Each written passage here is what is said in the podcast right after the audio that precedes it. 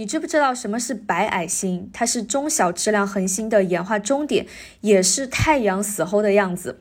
恒星之所以会发光呢，是因为它的内部正进行着剧烈的核聚变反应。当它的核聚变燃料耗尽的时候，核聚变反应就无法维系了，就意味着恒星死亡的到来。这个时候呢，恒星分为两个部分，恒星的外层部分呢会向外膨胀，最终发生解体，向太空扩散变成星云；而剩下的内核的部分呢，不仅不会膨胀，反而会因为没有办法产生向外支撑的能量了，在引力的作用下逐渐收缩，萎缩成地球一般大小。这个时候呢，它的密度很大，还有很高的温度，泛着白色的光芒，这个部分就叫做白矮星。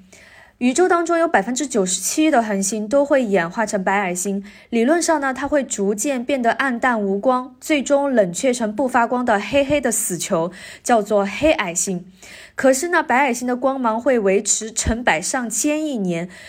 长度呢甚至超过宇宙的年龄，所以呢，黑矮星在现阶段其实并不存在，它只是一个理论上的构想。其实呢，中子星以及我之前讲过的黑洞。包括白矮星都是恒星死亡后的三种形态。一颗恒星最终成为什么样子，很大程度上是取决于它的生前质量的。那像太阳这种质量大小的恒星，在死亡后呢，就会变成白矮星。